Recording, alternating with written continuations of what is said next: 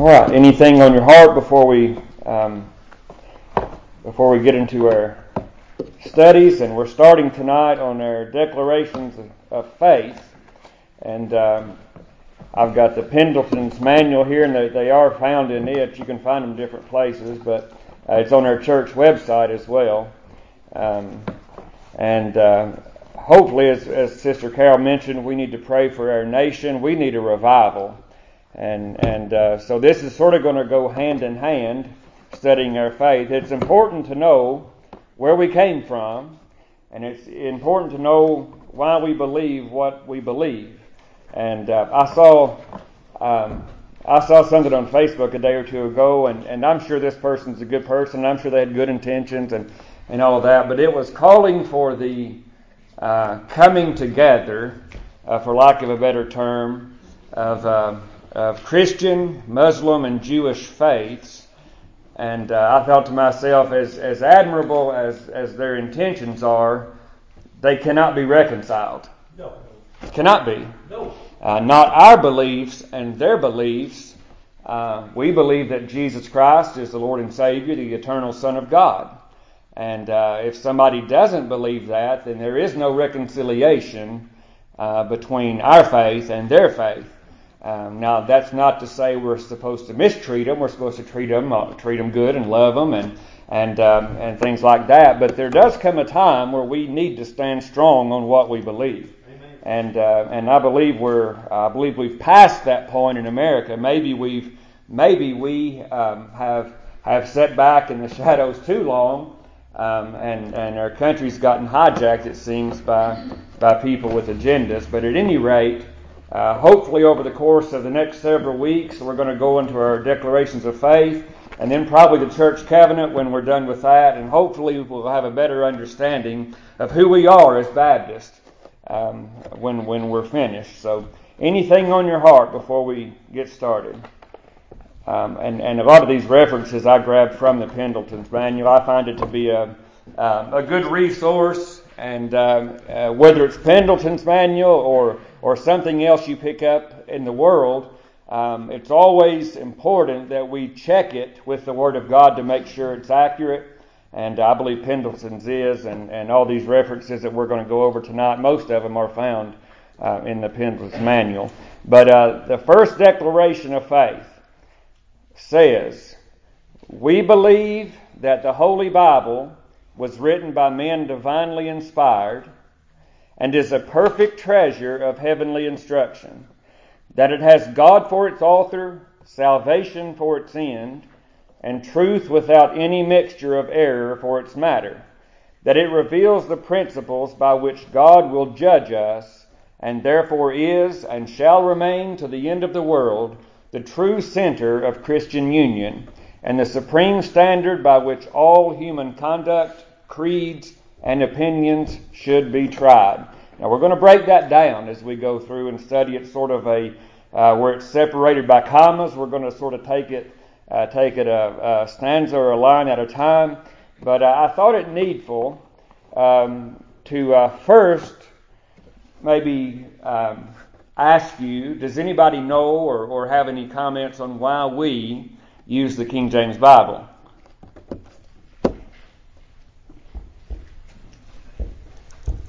Anybody? Randy? Consider it the Word of God. Consider it the Word of God. Um, it's not the first Bible that was translated. Um, I do feel like it's the most accurate. There were um, there were two lines of manuscripts, and I'm not qualified to really be the one um, teaching on this part, but basically there are two lines of manuscripts, and the King James Bible uses one line of manuscript, and pretty much every other Bible, maybe there's one or two that doesn't, pretty much every other Bible translation uses another line of manuscripts. Um, and you see that uh, there, there's a few places. Um, I think it's 1 Timothy 3:16 that says, uh, um, "Without controversy, great is the mystery of godliness. God was manifest in the flesh." Uh, the NIV um, says, "He was manifest in the flesh." Well, he could be anybody. You could pull anybody and make that he. The King James says God was was uh, manifest in the flesh. That's a big difference. Um, and and so there are things like that that you find that have been uh, um, mistranslated by some down through the years. The King James, I believe, gets it right.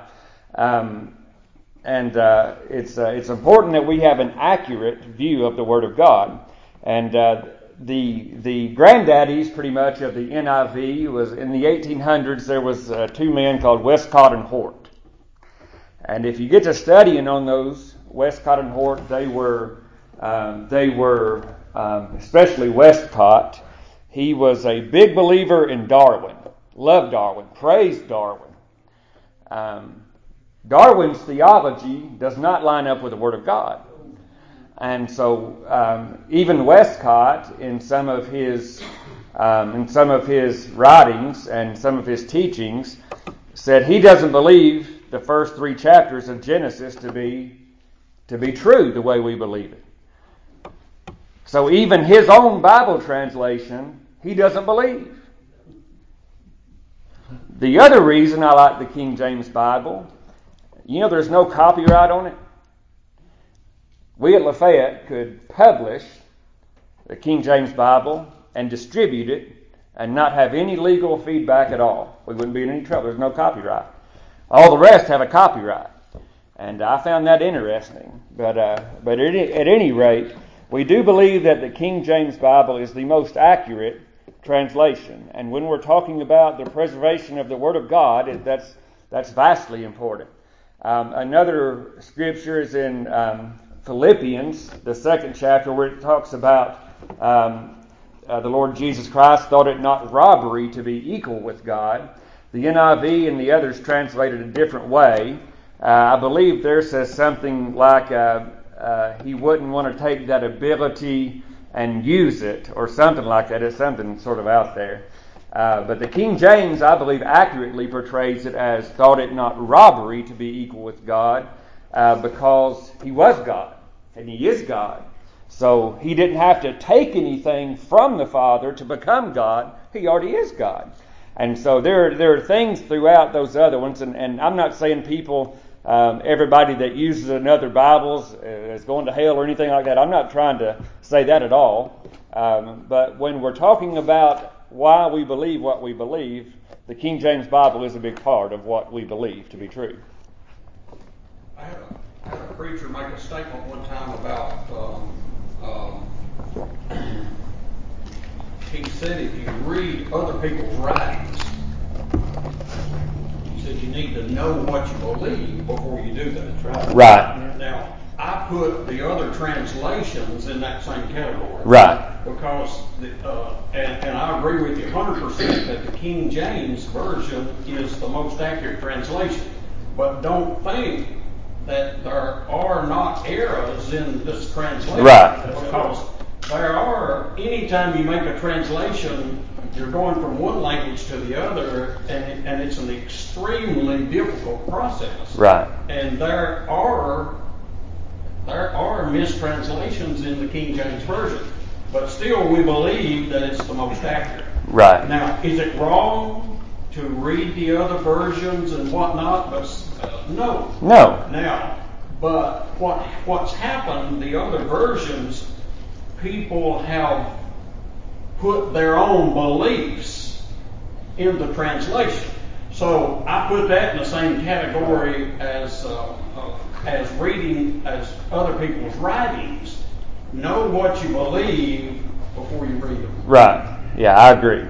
I agree. That's very well said. Uh, there's nothing wrong with, with reading the other ones, and and um, sort of like reading commentaries. There's nothing wrong with reading commentaries. I like reading commentaries. I like to know what other people feel about things. And so I'll read different commentaries throughout the week, and, and some of them I think, brother, I'm right in line with you, and others I think, you're way out there from what I believe. And uh, so it is important to know um, before you read.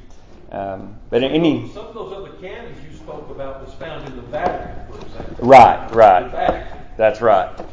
That's right. A lot of uh, a lot of Rome influence um, on those. So any any other uh, we have a 1611 King James Bible at home, and uh, it's beautiful, but it's old, old English, and it is it's kind of hard to read. But it is it's hard to read, um, but uh, but it is. Uh, when it, this is the revised. When I don't even know what year did the revised come out. Do you know?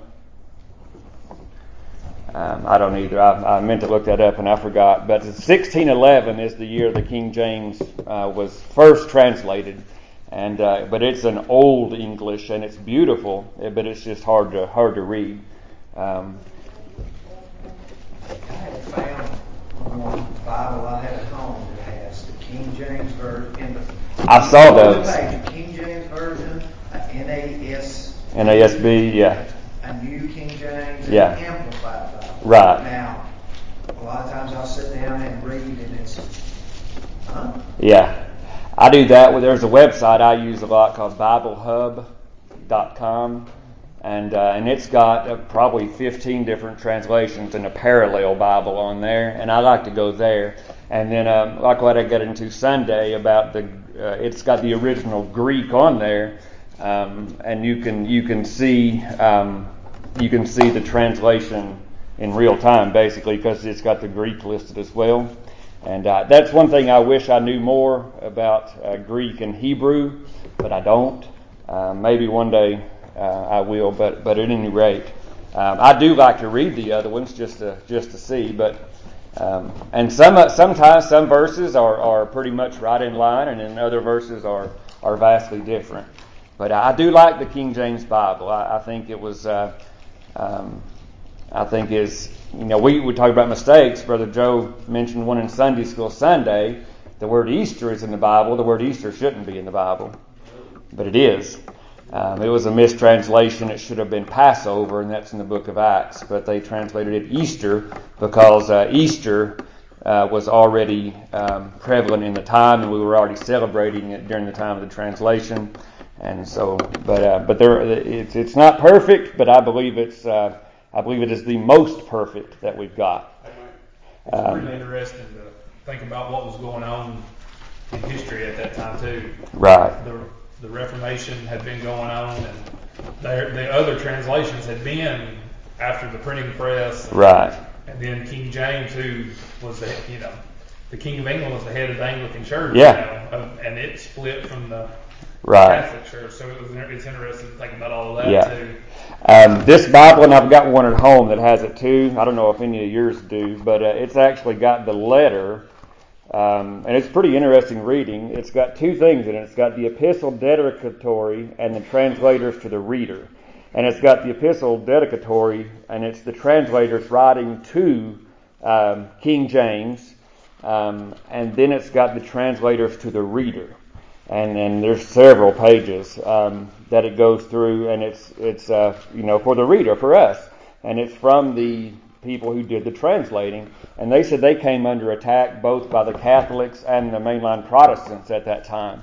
Um, they came under attack by both, and um, but but I, I, do believe with everything that they went through, and it talks about the the details they get into in that. Um, but I do think it is a um, the most perfect translation we've got. Um, anything else? All right. Um, the first thing I want to look at is uh, uh, Psalms chapter 12, verses 6 and 7. And, uh, and Psalms chapter 12, verses 6 and 7. And this is just sort of the basis of, of tonight's study. Um, And there's a lot of a lot of references, so we'll probably divide these up after we get through this first one. Um,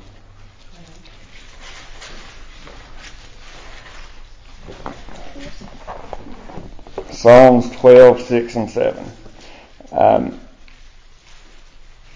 and it says, The words of the Lord are pure words, as silver tried in the furnace of earth, purified seven times Here's what I like. Thou shalt keep them, O Lord, thou shalt preserve them from this generation forever.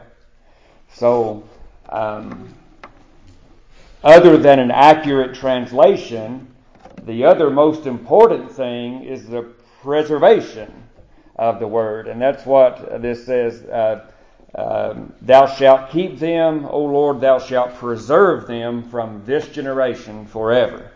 And I read that and I thought, aren't you glad that the Word of God has been preserved down through the ages?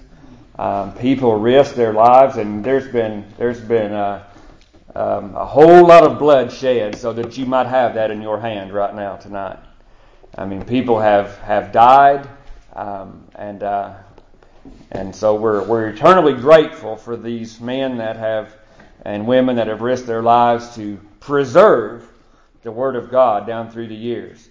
And, um, and if the world lasts another, you know, 200 and 300 years, we, we're the ones that are going to have to preserve it. And, um, but I, am glad that it has been preserved. Um, we might just uh, break these up. Um, Let's see. The first part is we believe that the Holy Bible was written by men divinely inspired and as a perfect treasure of heavenly instruction. So we're going to stop. So the Holy Bible was written by men divinely inspired and is a perfect treasure of heavenly instruction. And I might just read these off of off of my sheet here, and that'll save a bunch of time. And anybody who wants a copy of this, I'll be glad to give it to them. Um, but it's uh, in 2 Timothy, um, 2 Timothy, I don't even write the chapter down. 2 Timothy 3, yeah, there you go, 16 and 17. And it says, All scripture is given by inspiration of God and is profitable for doctrine, for reproof, for correction, for instruction in righteousness, that the man of God may be perfect, thoroughly furnished unto all good works. So all Scripture is given by inspiration of God and is profitable for doctrine, reproof, correction, instruction in righteousness. Um, and and any any questions on on that verse or those two verses?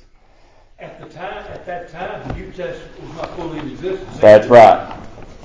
That's right. So um, a lot of times in the New Testament, when you see the word Scripture, it's talking about the Old Testament because they didn't have a New Testament compiled at that time. Um, this if you might, please. What? You just brought this in house scripture, but uh, you might go back a little bit talking about the preservation of the scripture. Mm-hmm. Uh, when uh, Moses came down off the mountain, he gave the law. Right. And they were to keep that law. And they didn't have a written law back then, but they had at least nine or ten or things, feasts or festivals that they had to keep. Yeah. The boys had to keep uh, scriptures in the heads, uh, on the foreheads and in the arms, and uh, the mothers would speak to the daughters as they walked about, and uh, that uh, that was preservation of scripture back then, and they had it at uh, at least at least ten I don't know where they had time to work. They had so many festivals. Yeah. But they kept it in their mind. And uh, uh, they, one of the commandments says, uh, uh, let me, I'm having a, excuse me. Oh, you're fine. My, uh, bear with me. You're fine. Remember your father, uh, mothers, uh, uh, uh no, uh, the, Well, uh, that your days on this earth. Oh yeah, honor honor thy father and mother that your days yeah. That means what they say. Honor all and all days are your on this this land. That was the land that they were going. Right. To. Might be longer. Well, they didn't honor their their father's mother, so. Yeah. Get away with here. Yeah, you're right. That that's the first commandment with promises attached to it, wasn't it? The point is, they didn't preserve. Yeah, they did. Right, right. They did. Um, and we need we need to keep this Bible. We need to study it, study it. Yeah, yeah. And like like Brother Bob said, thank you for that. They would. Uh, they would, uh, they would, uh, and that's what Jesus, you know, when he was talking about the Pharisees and the scribes, uh, they said they make broad their phylacteries, which um, at that time the, the, the hem or the border, the edge of their garment was would be covered in, in, in verses and scriptures, and, and they would they would make them broad to show that they were um, elites, I guess, for lack of a better term. But, but um, yeah, and I found it uh, interesting. Uh, and I heard somebody say this a little while back, and it stuck with me that when Moses came down with those Ten Commandments, um, one would think that they would be put on display for everybody to see, but they weren't. They were locked away. They were locked away. And, and so the, the, the meaning and, and the manner that they had to preserve was handing it down um, from generation to generation. But, but the Ten Commandments weren't to be gazed upon or to look upon. They were shut up in the Ark of the Covenant. And, and they were given instructions then to teach them to your children when you rise up, when you sit down, when you go to bed, when you wake up, and, uh, and to always keep it before them. And, and, and so they didn't do that, and, uh, and they got into a mess. And we've not done that in America, and we, we're, we've got ourselves into a mess. And and so hopefully that there's a. I will say, Michelle and I have talked um, since we've been here. Um, Lafayette and Macon County um, is a special place. Uh, you do things with and for your children here that I didn't see growing up in Monroe County. We're just not like we're that far away, but uh, but I, I'm I've been very humbled and and surprised because I'm not used to it in our culture uh, of how much you do do with your children, and there's more of a family, and uh, and that's a culture we need to we need to keep, and and uh, people can say what they want to. I've been around enough of them to know the Hispanic culture has that part right. They are very family oriented. Now, I don't believe a lot of their doctrine, and most of them are Catholics, but when it comes to family, they have a genuine care and love for their family. And, uh, and we need that in American culture. Uh, but anyway, I don't know why I got off on that, but it's just something I've noticed down through the years. Um, anything? word in verse 17, perfect doesn't mean without flaw. A better word might be complete. Is that not correct? Yes, absolutely. True. That the man of God may be complete. Yeah, that would that would work just fine. We know we're not going to be perfect. Uh, we should strive. The Bible says, "Be ye holy, for I am holy." But we know we're never going to reach perfection. Now, there are some today that believe they have attained perfection. Um, they they believe that they are sinless, and uh, I guess it must be good to be one of them. I, I don't know. I don't know, but but they believe that um, they believe that once you're saved, you're, you're sinless, and and uh, I'll just speak for myself. I'm sure not. Sure not. I'd like to be, but uh, but I'm sure not. I have a struggle um, that the Apostle Paul also had. That there was a, a warring in my members, he said, and uh, and and I'm, you know what? I'm glad there is. That lets me know that there's a flesh there and there's a spirit there and they're striving one against another. And um, and so I'm I'm I'm glad as it is, as uh, hard as it is at times. I'm glad for that striving there. I'm glad that there is a contention. In other words, there's something inside of a born again believer that fights back against um, against the culture and the lies and the, and the, and the things that are going on in today's society. But um, anything else? Benji, I thought about, uh, and it's really, really, it's, we know it's the whole Bible, but men divinely inspired. I thought about the first three verses of Revelation, um, where you know it says revelation of Jesus Christ, which God gave unto him to show unto him his servants things which must shortly come to pass, and he sent and signified it by his angel unto his servant John, who bear record of the word of God and of the testimony of Jesus Christ and all the things that he saw. Blessed is he that readeth and that hear the words of this prophecy and keep those things which are written therein for the times at hand. So yeah, I, I just thought of that. Yeah, that, and that's a that's a good because um, I don't have that one written down, but that's a good a good reference and. And uh, Revelation actually gives you a promise a promise of a blessing just for reading it. Blessed is he that readeth the prophecies of this book. And so this, this, this, book is a marvelous book. It's not actually one book, it's 66 books composed into one book. Uh, there are, um, how many have heard of Apocrypha? Anybody? A few? The Apocrypha, um, do the Catholics recognize the Apocrypha? I thought they did. the Apocrypha is something we don't recognize as the canon of Scripture. There are, I think, it's 14, 14 or 15 books um, that that they still print, and you can find a King James Bible. I saw them online uh, with the Apocrypha in there, and they, they put it in between the Old and New Testaments. But there, um, and it's it's books like Maccabees, and uh, there are different ones.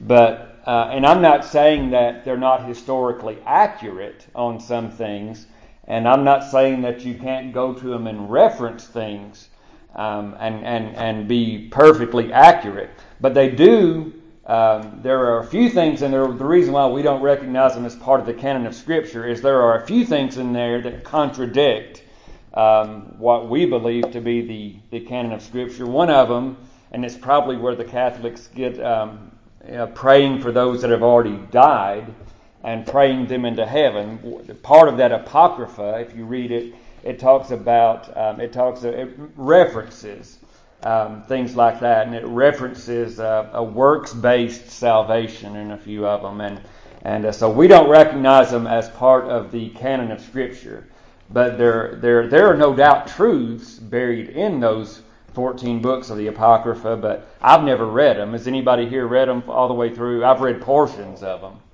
um, but anyway, that's called the Apocrypha, and uh, and you can find them in a King James Bible but it's mainly used by Catholics and, and some other groups. We don't recognize them as Baptists, as, as uh, Scripture. All right. Um, 2 Peter 1.21 says, For the prophecy came not in old time by the will of man, but holy men of God spake as they were moved by the Holy Ghost. Which um, You've heard me reference different writers a lot. Some say I like Paul, some say I like John. The, the, the truth of the matter is God is the author of the entire book.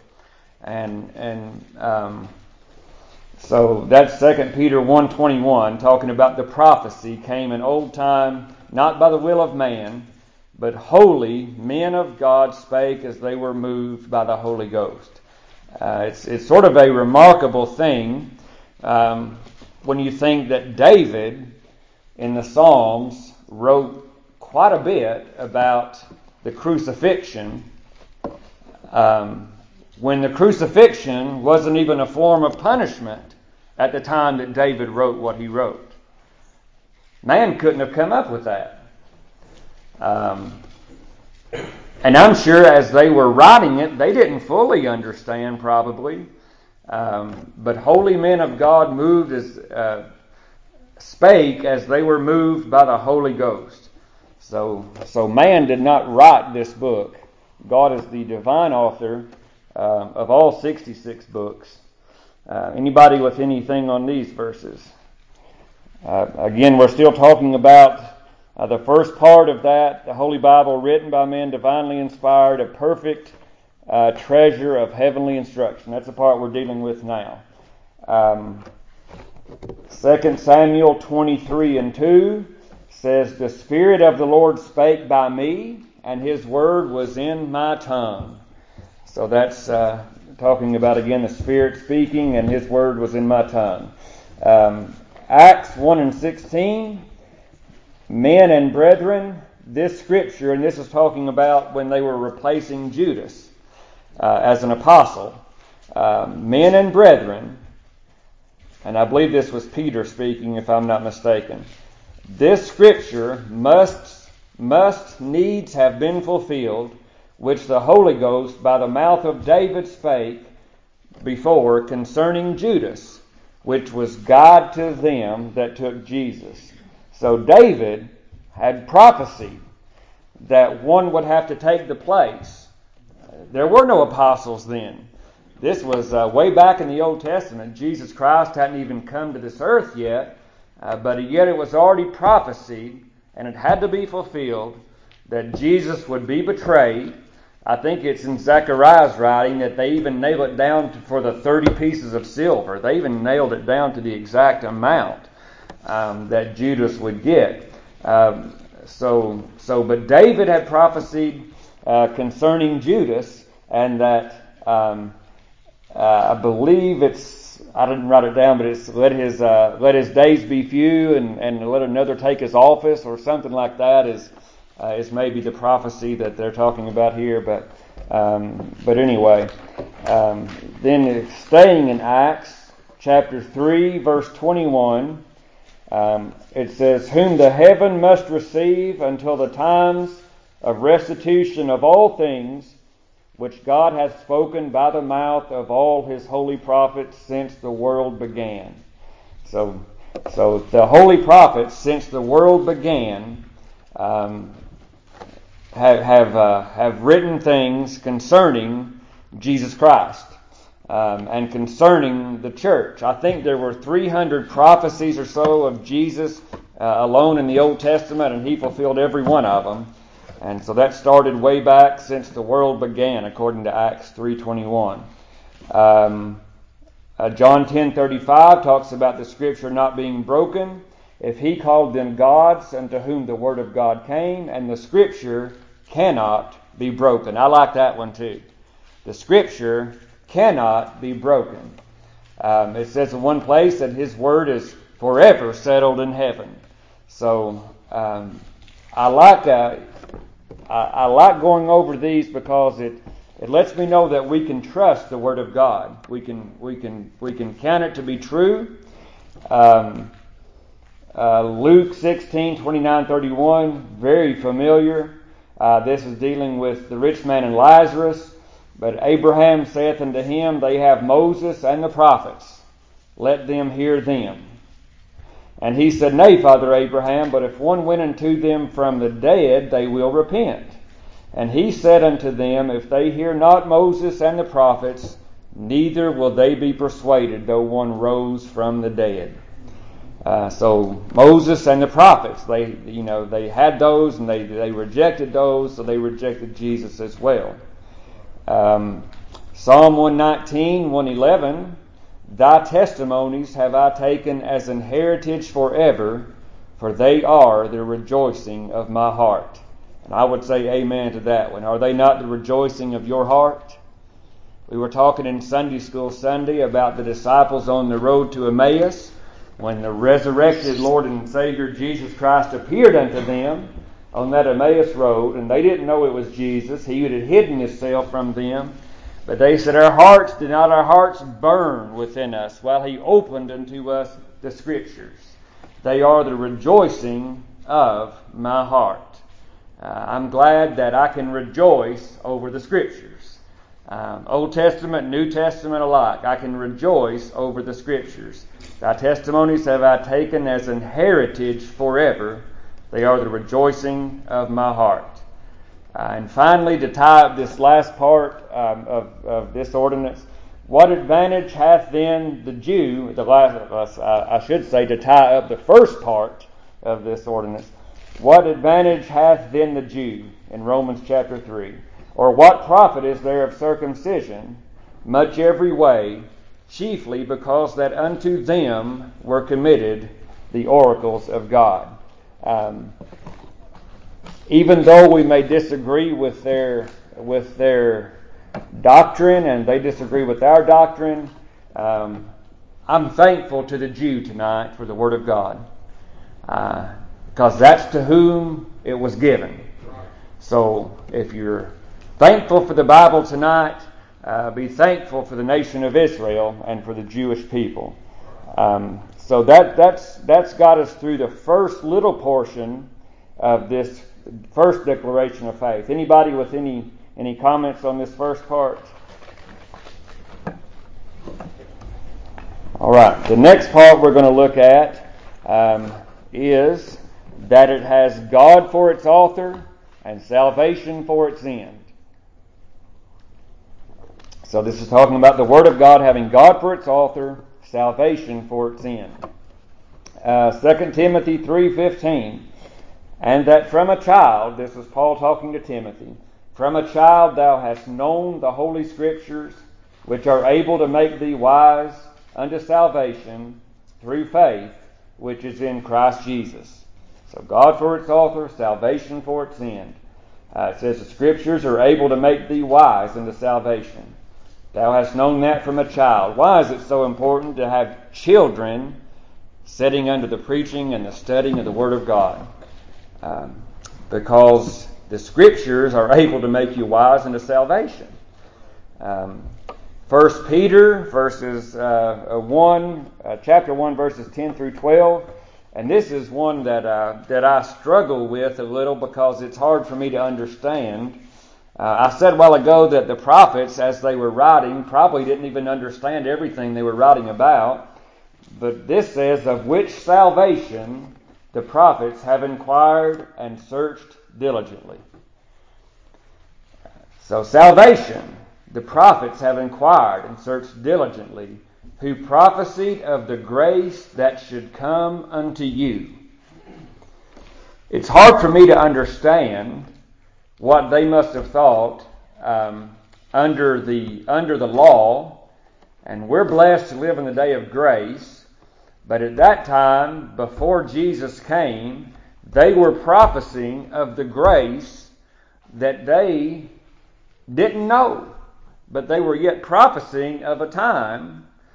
Um, it says, "Who prophesied of the grace that should come unto you."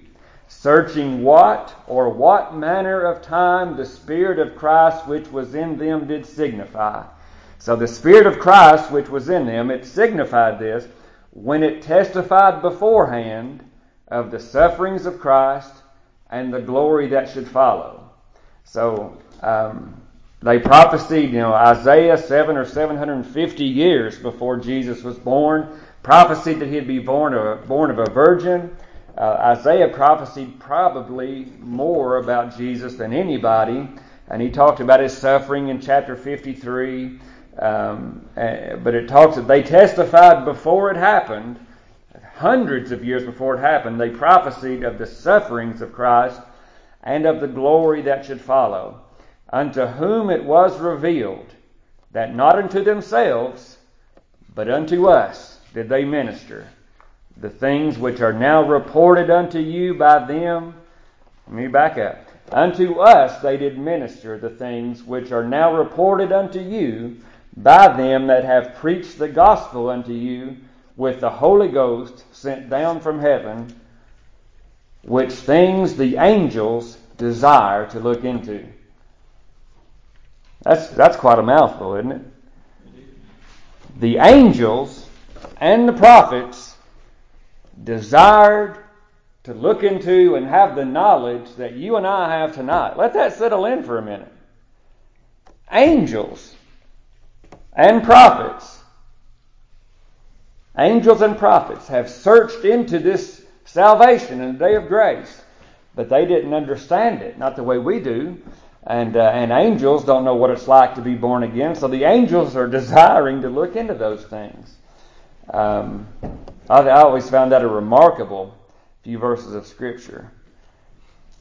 Um, Acts 11 and 14 says, "Who should?" This is uh, Peter talking to Cornelius. Who shall tell thee words whereby thou and all thy house shall be saved? So that's where we, you know, the preaching and the, and the teaching. They will tell thee words from the Scriptures whereby thou and all thy house shall be saved. Uh, Romans 1.16, very familiar.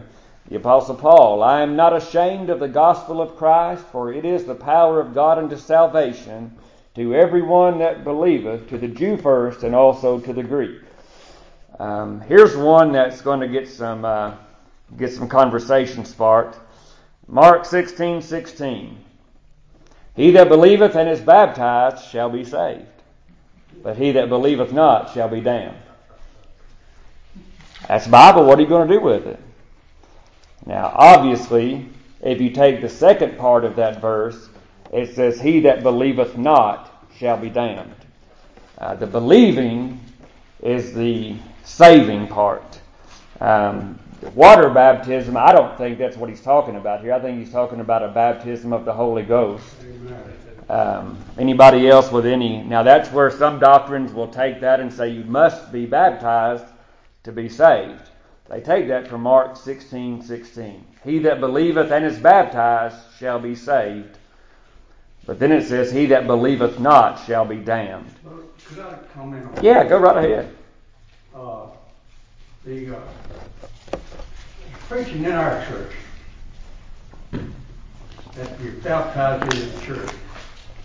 But baptism in water is one thing, and baptism in the Holy Ghost is another thing. Bapti- you're baptized into Christ, it comes at repentance. Right. Now, I know it says we're baptized into one body, but it all says we're by the Spirit we're baptized into Yeah. body. Yeah. Now, I was baptized as a preacher into the Lord, Yeah. but uh, that was talking, that, that uh, verse there is uh, talking about a spiritual baptism, and that comes at repentance. So you, come, you become part of Christ, Christ is in you, and you're in Christ. Yeah. I- your full trust uh, back in, I forget now what verse it says that the uh, children of Israel were baptized into Moses, into the water, and into the cloud. Yeah. They put their full trust in. Right. So everything you see in baptism is not water baptism. Right. That's right. Spiritual baptism, you're baptized into Christ. It says that just as plain as Yeah. and baptized for could mean in, uh, in order to or because of. Yeah. So, I think it was. the second verse you read, I say it means because of. Yeah, I think so. I, I think it was Peter that says it's not the putting away of the filth of the flesh, but the answer of a good conscience towards God. Now that's uh, when he, says God put you, add you to the church. You're not baptized in the church, you're not voted in the church. yeah, You're voted in as a fellowship. right, right. Appreciate that. Anybody else with any? Uh, s- Some scholars question that the verses were in question were not in the original start. Yeah, And they go by to prove that with 17 and 18, these signs shall follow them believe. We can't find nowhere in the New Testament where that happened. right. Yeah, I, I doubt, I doubt, and I've got some friends who like me saying this, I doubt these verses were in the original. yeah. I've I've read I've read that too. That uh, that in the ancient manuscripts they they, they weren't there. And um, anybody else appreciate that comment? Um, it's the believing because he, he goes on at the end of that verse, he that believeth not shall be damned. So it's the believing um, uh, that, that, that either uh, you're saved or, or you're not saved, you're saved or you're damned, uh, you're alive or you're dead. That's based on repentance and belief. Um, John 3 and 18 don't mention the baptism right, that's right.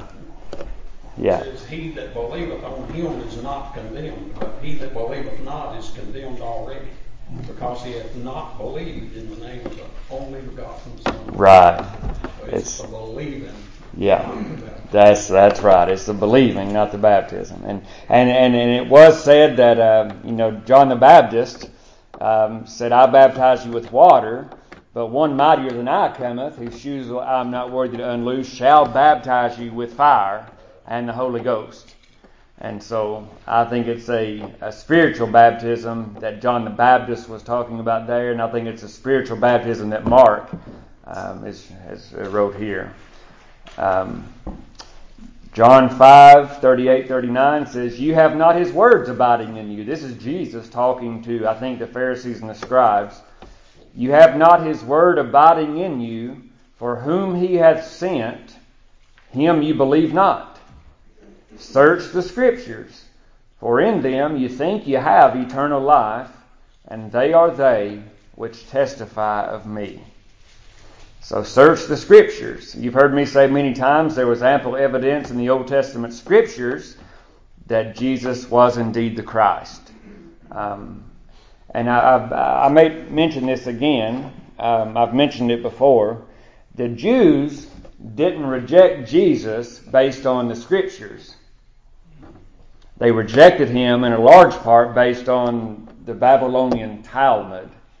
When they came out of Babylon, out of captivity, they carried out of Babylon a, a Talmud, and it was um, supposedly an oral history and an oral um, commandment from the time of Moses that had been passed down orally, not written. And then they wrote it while they were in captivity in Babylon, and they came out of Babylon with this Talmud. And uh, based on what's contained in that Babylonian Talmud, they rejected Jesus Christ because you couldn't reject Jesus Christ based on the evidence of the Scriptures. For if all you went by was the Scriptures in the Old Testament, um, you would have known that Jesus is indeed the Christ. Anybody with any anything on these? Um, next part, and I know we're running out of time. We're not even going to get through the first one tonight, but that's all right. I'm in no hurry. I'd rather be I'd rather be accurate as quick um, when it comes to this important study. But uh, the the next part we want to look at is truth without any mixture of error for its matter. Now we've already established that that probably every translation are going to have some errors in it, um, but we believe that this is the um, the, the most truth, the most uh, accurate translation. So it's talking about the scriptures being truth without any mixture of error for its matter. Um, and you can find a few references on that. Um, Proverbs 30, 5 and 6. Every word of God is pure. He is a shield unto them that put their trust in him. Add thou not unto his words, lest he reprove thee, and thou be found a liar. So every word of God is pure. Every word of God is a shield. Um, and we're not to add to them. Well, there have been a lot of men guilty down through the years of adding to the Word of God. As Brother Joe said earlier, the, a lot of these uh, um, a lot of these translations want to add their opinion into the Word of God, but um, um, you know we're not to do that. The Word of God will stand or fall on its own, and uh, he, the Word of God doesn't particularly need us to come to its defense. It's able to defend itself because it's the truth. I do think it's important that we defend it, um, but uh, but it'll stand on its own on its own legs uh, without us having to add anything to them. Uh, John 17, 17 says, Sanctify them. This is Jesus praying unto God. Sanctify them through thy truth. Thy word is truth. Revelation 22, 18 and 19. For I testify unto every man that heareth the words of the prophecy of this book, if any man shall add unto these things, God shall add unto him the plagues that are written in this book. And if any man shall take away from the words of the book of this prophecy, God shall take away his part out of the book of life and out of the holy city and from the things which are written in this book. So that's that's a pretty stern warning not to mess with the word of God. Don't add anything to it. Don't take anything from it. Uh, just let the word be what it is, as the truth of the word of God, and uh, and and and will stand or fall um, based on based on that word.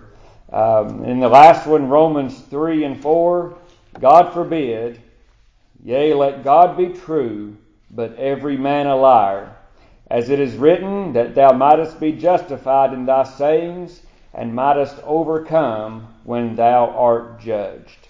So let God be true, every man a liar. Um, it's it's interesting to note the updates. If you've got an NIV before 1984, made before 1984, do you know that'll read different than an NIV today? They constantly update it. Why? Why do they do that? Well, they say we didn't know we, we mistranslated this here because now now since 1984 we've become enlightened and we've got a we've got a, a better translate. They're always updating it, and uh, I don't know about you. I'm satisfied with the one I've got. I'm satisfied with it. Uh, I don't think it needs updating. But uh, but the other translations are constantly updating. So even even two NIVs next to each other, based on when they're printed, uh, they won't even agree with one another. Uh, but I'm glad the Word of God is going to stand the test of time, and and we're going to get into that uh, more next week, I guess. We're out of time for tonight. We've got um, we've got maybe halfway down through the first article. I knew this would take some time, but that's all right. It's important. Um, is there any thoughts you have tonight or any questions that I probably wouldn't be able to answer, but I will try my best?